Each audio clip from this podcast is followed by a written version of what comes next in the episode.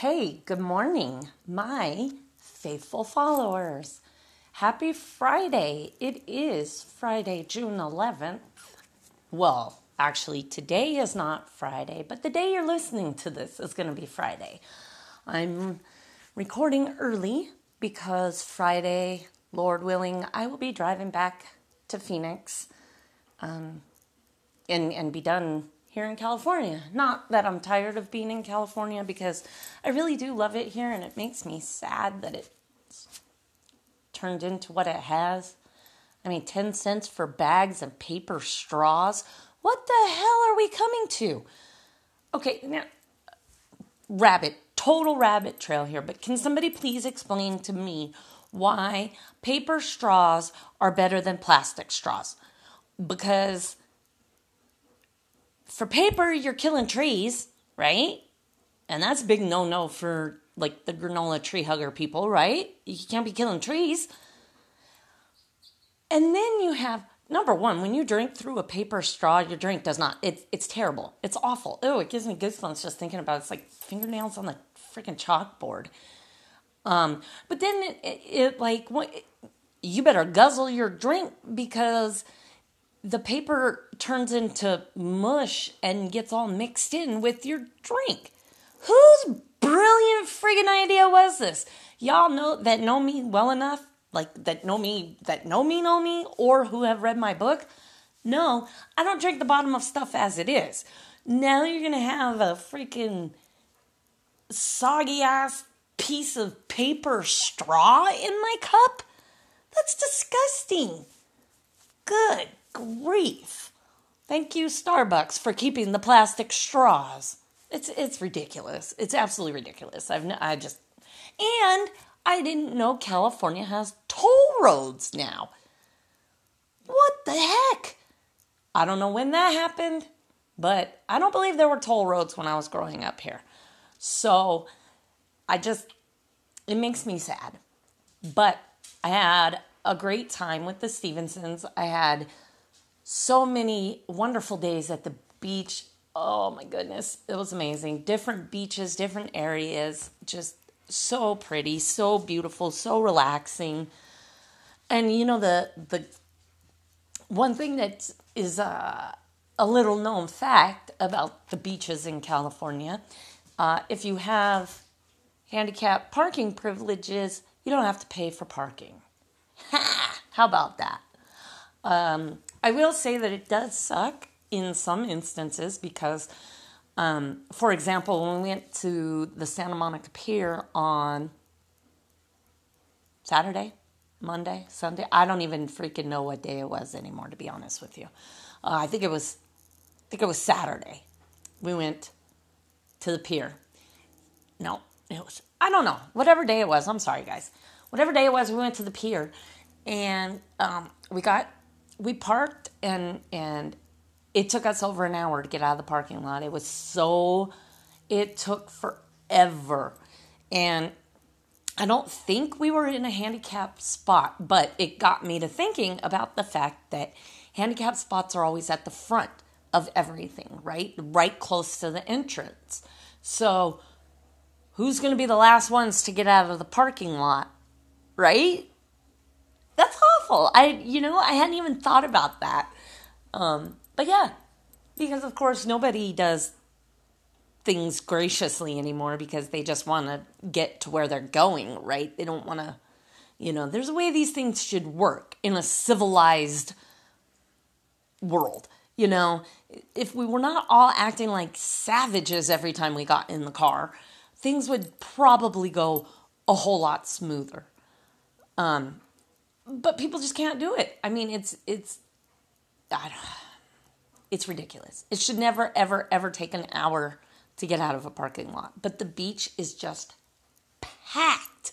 It's packed. And then you have um, I think it's called Beach Road or whatever. I call it the strip, you know, where you're cruising all along the beach and, and whatever, but so much traffic, so many people. It's just Ugh, it's sad. Well, not sad because I think it's great that so many people are coming and enjoying the beach, but it definitely takes away from some of the fun that you have when there's so many people and, you know, it, it becomes stressful, especially when it's time to leave. That just kind of sucks. Um, overall, though, I had a great time. Um, the people at the beach were all very understanding about uh, having Garmin on the beach, although he wanted to go in the ocean so badly. Um, there's pictures up on our Navigating Life with Lara and Garmin Facebook page and on at Garmin Navigates, the Twitter page.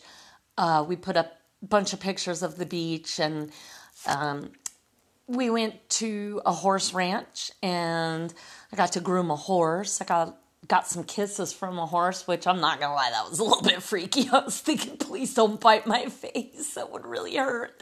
Um, but there's some really great pictures of the beach and um, you know the horse, and it was it was it was a lot of fun, and uh, you know Garmin had a great time. He got lots of work in. He did so great with all the crowds, and you know at the beach, people just bring their dogs, like walking. Uh, I mean, obviously, okay, so regular dogs, pets, are not allowed on the beach beach, but they are allowed to walk on the boardwalk and, you know, they're allowed in the restaurants most of the time if you, you know, the outdoor seating and, and all that. And Garmin did such a great job. Like, he didn't even care.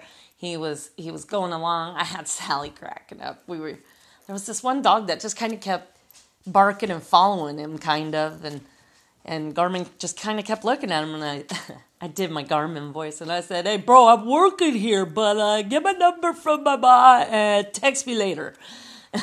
so, I mean, it's so much fun doing his voice, especially out in public, you know, because you know, people look at me like I'm crazy. I think Sally made a comment on something about she was debating on telling people I was special needs.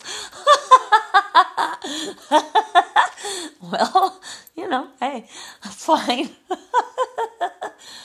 um, I just want to have fun. You know, I I did not experience a lot as a child and now I just have such a childlike nature and, you know, I want to have fun and I want to be silly and goofy and ridiculous, you know?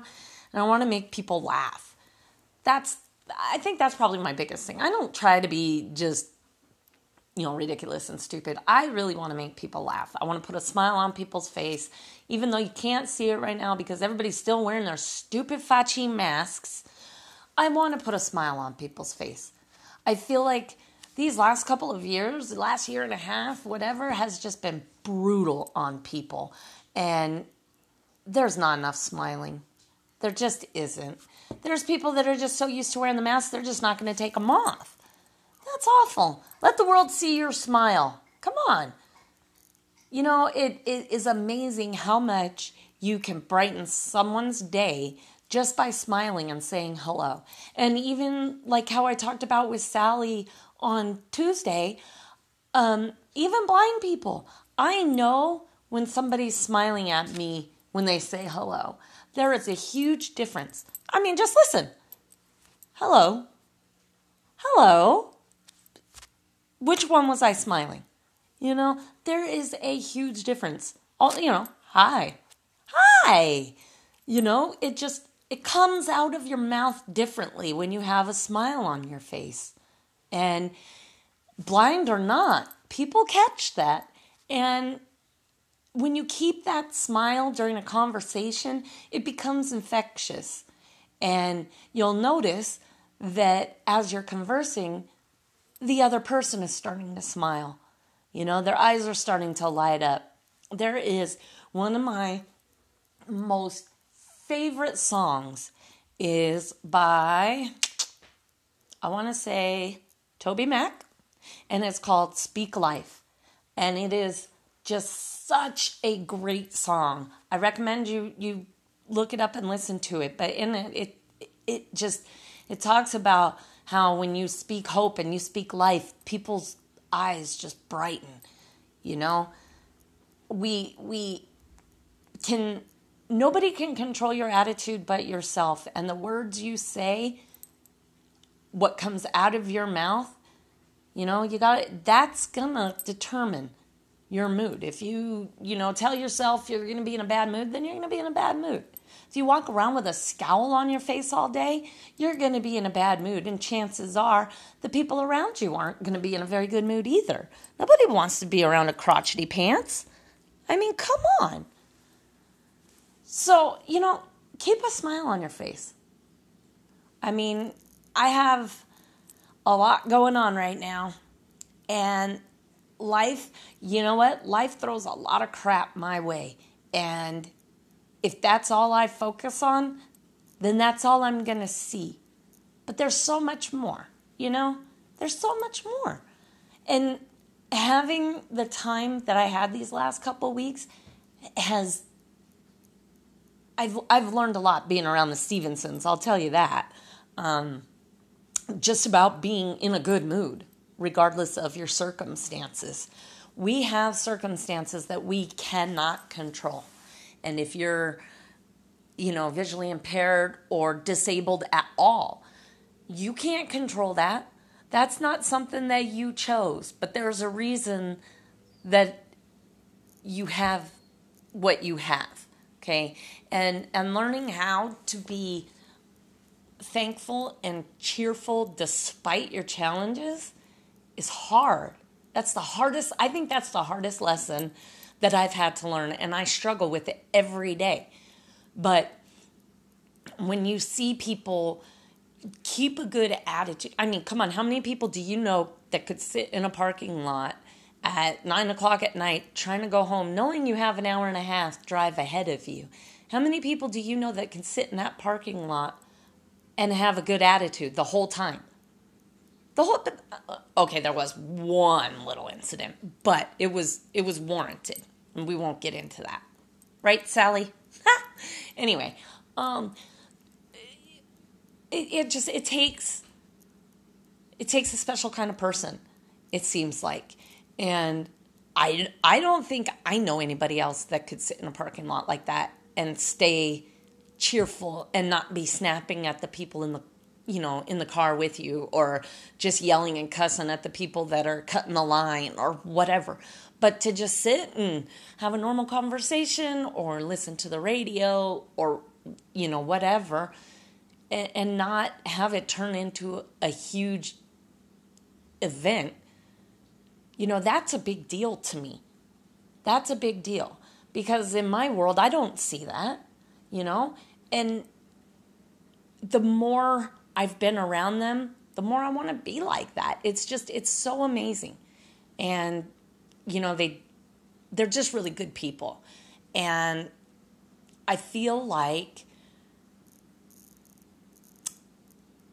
I feel like when you have challenges, sometimes people get into this mode where they feel like everything is and everything always will be a challenge. And I feel like you're just setting yourself up for failure uh, when you think that way because I know my life is going to have a lot of challenges. I know that just because I don't see. That doesn't even include the challenges that are going to come just with life, you know? So let's talk about that for a minute. So, one of the challenges that comes with life uh, involves my move. Let's talk about the move for a moment, okay? a sighted person could drive out to Florida, not have to worry about the planes and the TSA and the vaccine and the worry about having to have a vaccine to be able to travel in the country. And, you know, you'd be able to just get in your car and go. Check out the areas you wanted to check out, see what you wanted to see, you know, take your time, go where you wanted to go figure out what you wanted to do, and then come home, pack, load up a U Haul, and go about your business. However, I don't get to do that, guys. You want to know how exhausting this is going to be for me? Just talking about it is exhausting.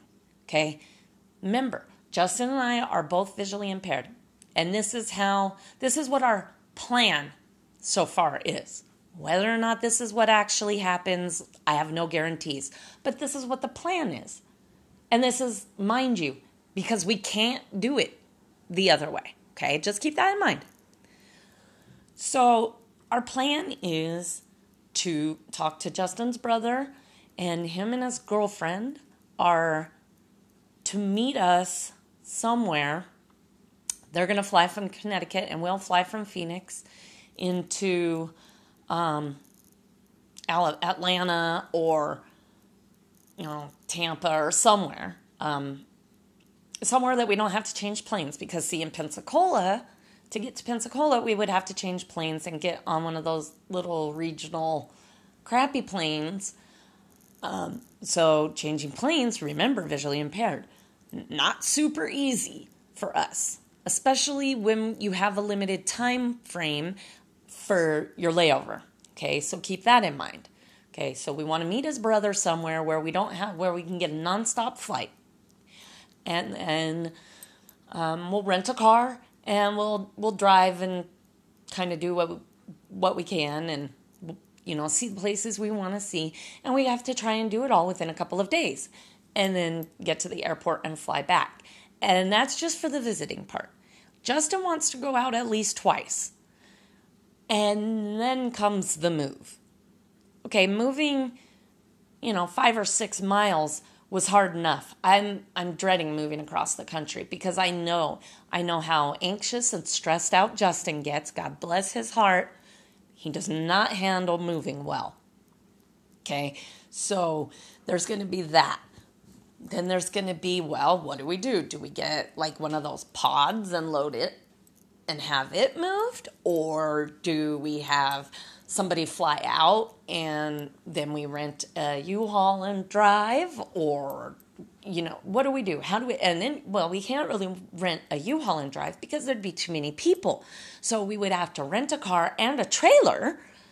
It just, it's, uh, I know it sounds like I'm talking myself out of it, but I'm just trying to give you a glimpse of how much work this is going to be. And I think that ought to let you know how badly I want this. I don't want to stay in Arizona. I want to be where there's a beach.